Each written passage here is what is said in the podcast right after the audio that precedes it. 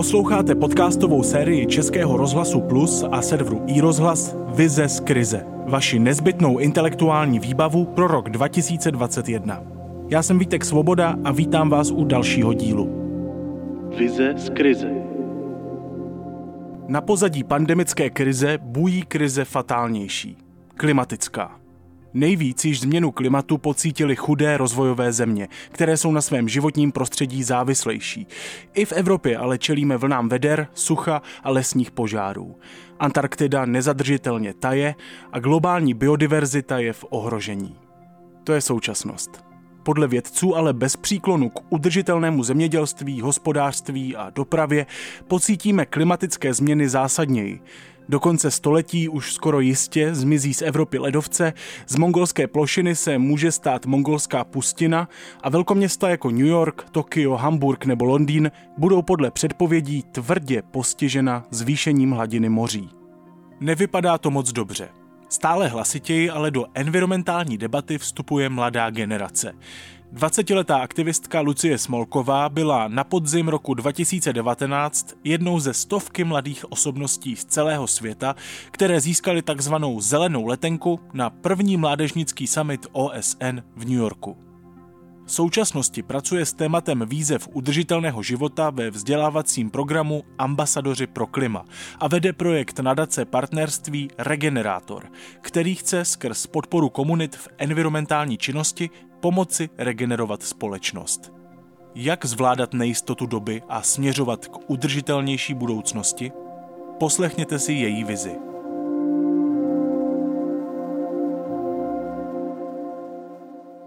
Hledám domov v dnešním nejistém a dynamickém světě. Vidím plundrování přírody, zamořování planety odpady, zvyšování nerovností ve společnosti, rezignaci na hodnoty a cynismus, klimatické změny a další krize – více či méně způsobené člověkem. To mi nabourává pocit klidu a jistoty, že teď už jen stačí vystudovat, najít si dobrou práci, založit rodinu, vytvořit domov a poklidně žít. Bude však něco takového v budoucnu vůbec možné? Dříve, když se řeklo bezdomovec, představila jsem si smradlavého ušmudlance na kusu kartonu, který sedí před hlavním nádražím a žebrá. Nejspíš se dost nesnažil, nebo měl smůlu. Avšak zjistila jsem, že nemá-li člověk cvičené oko, Velké množství lidí bez domova vůbec nepozná. Mnozí jsou čistě oblečení, dokonce vydělávají a mají kde přespat. To však ještě neznamená, že mají domov. Že pro ně existuje místo, kde by si mohli odpočinout, dočerpat síly, kde by měli svoje věci, někoho, kdo na ně čeká. Klid a jistotu, že v blízké době o tento prostor nepřijdou. Mezi lidi bezdomova totiž patří i ti, kteří mají domov nejistý. Mají střechu nad hlavou, příležitostnou brigádu, ale nic z toho není stále a už vůbec neposkytuje jistotu. Jejich situace a příběhy jsou velmi různé. Co jsem jim však viděla ve tváři společného, byla dlouhodobá únava. Neklid a nejistota z toho, co bude. A zda z oné nejisté, neznámé situace budoucnosti ještě dokáží výjít. Proč vám to ale povídám? Uvědomit si jejich realitu mě zasáhlo. Zasáhlo část mě, která se v jejich situaci poznává. Mám hmotný domov, střechu nad hlavou, práci a jídlo na stůl. Ale v širším slova smyslu se také cítím být člověkem s nejistým domovem. Nejistotou, jaký bude budoucí svět. Zda se v něm dokáže uplatnit, přežít. A nejen přežít, já nechci jen přežívat, ale žít. Žít naplno vychovat děti a pak s klidem umřít. Jako malé dítě jsem znala zimy plné sněhu, jarní čištění studánek plných vody, letní koupačky v rybnících a barevný podzim. Tento koloběh se už dost změnil a to na tomto světě nejsem zas tak dlouho. Na základce jsem se nechala fascinovat pestrostí přírodních druhů zvířat a rostlin. Svět byl úchvatným místem pro život. Když teď vidím obrázky mrtvých verlip s plným žaludkem plastů, prales v plamenech těžařů, rozšiřující se pouště tající ledovce, znečištěné řeky průmyslem a bezútěšnou migraci lidí i zvířat z jejich domovů, které se staly neobyvatelnými, je mi úzko a smutno. Kde ti všichni najdou domov? Spolu s místem často musí opouštět i tradiční způsob života, hodnoty a jistotu, že někam patří.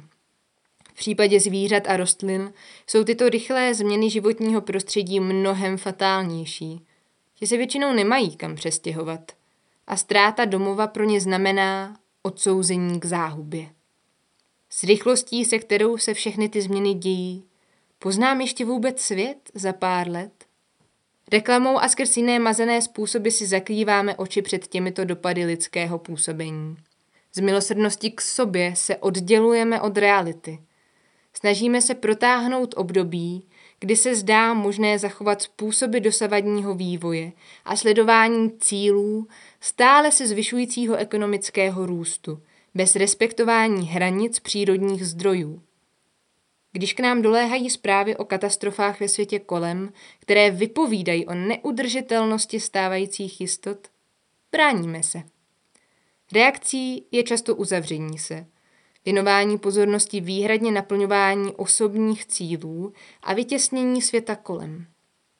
Moc bych si přála, abychom se dokázali navzájem podpořit, sebrat síly a nezavírat oči i srdce před světem, kterého jsme součástí. Jinak bude jednou pro mnohé náraz na realitu bolestivý šok s žádným časem na zbyt pro přemýšlení o světě, který bychom chtěli a co jsme pro něj byli bývali mohli udělat.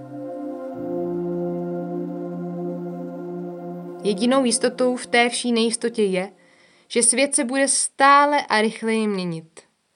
Přežít v proměnlivém světě a nejistotě z toho plynoucí bude nezbytnou dovedností. Jestli je tedy něco, co bychom se měli ve školách, práci a vztazích učit, je to právě zacházení s nejistotou. Dlouhodobá nejistota je však k nevydržení. Potřebujeme jistoty a vždy se nakonec k nějakým uchýlíme. I kdyby to mělo znamenat začít věřit pohádkám, svěřit řešení problémů do rukou diktátora nebo jinou z úskočných variant. Věřím, že však máme také možnost si zvolit zdroj jistoty s rozvahou. V čem vidím východisko já, když považuji hledat jistoty ve světě kolem za liché? Hledat i v sobě. Vy vědomí, že žijí v souladu s hodnotami světa, ke kterému bych chtěla, abychom směřovali. Následně posilovat tuto realitu už teď, v situacích a vztazích, které tvoříme. Proto se však musíme osvobozovat od brýlí reklam, vracet se k sobě a zjišťovat, jaké jsou naše skutečné potřeby, co mě činí spokojenou, spokojeným. Já jsem k nevelkému překvapení zjistila, že to není růst materiální spotřeby, na čemž ji staví celá západní společnost a ještě prodává do celého světa. Když jsem si vědoma svých potřeb, hledám, jak by se daly naplňovat dlouhodobě udržitelně. A nakonec se snažím si představovat, jaká musí být společnost, aby mi k udržitelnému naplňování mých potřeb napomáhala. Nevěřím, že ze situace nejistot a krizí nás může vyvést jakékoliv technologické, rychlé a jednorázové řešení. Zvláště dokud primárně chrání zachování našeho dosavadního způsobu života.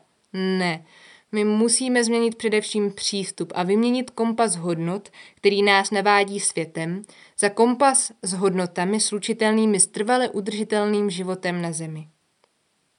Pokud bych si mohla něco přát, tak ať více lidí přestane hrát hru naschovávanou s realitou. Ať nás víc vrací se k sobě, ke svým skutečným potřebám a hodnotám a hledáme způsoby, jak je v našich vztazích a činnostech denodenního života naplňovat udržitelně. Ať si dokážeme navzájem pomáhat překonávat bolest a nejistotu měnícího se světa. Sbírat znovu a znovu odvahu proto věřit, že krásnější svět je možný. Vize z krize. Svoji cestu do New Yorku na summit OSN komentovala Smolková na webu Generace 20 slovy Osobně mi to nepřišlo jako velký úspěch. Každopádně to byla úžasná zkušenost, která mi dává příležitosti a otevírá nové dveře. Teď je otázka, co s tím dokážu dál, aby to mělo nějaký efekt. Co si z toho odnáším já? Je to poměrně jednoduché. Máme poslední šanci tuhle planetu a sebe samotné zachránit. Víme to. Teď je otázka, jak s tou informací naložíme, aby to mělo nějaký efekt. Vize z krize. 21 osobností a jejich inspirativní myšlenky pro blízkou budoucnost. Poslouchejte ve vysílání a na webu Českého rozhlasu Plus, na serveru iRozhlas, v mobilní aplikaci Můj rozhlas.cz a ve všech dalších podcastových aplikacích. Poslouchali jste podcast Vize z krize. V příští epizodě přednese svou představu o duševním zdraví po covidu psychoterapeut Michal Minář. Naslyšenou. Vítek Svoboda.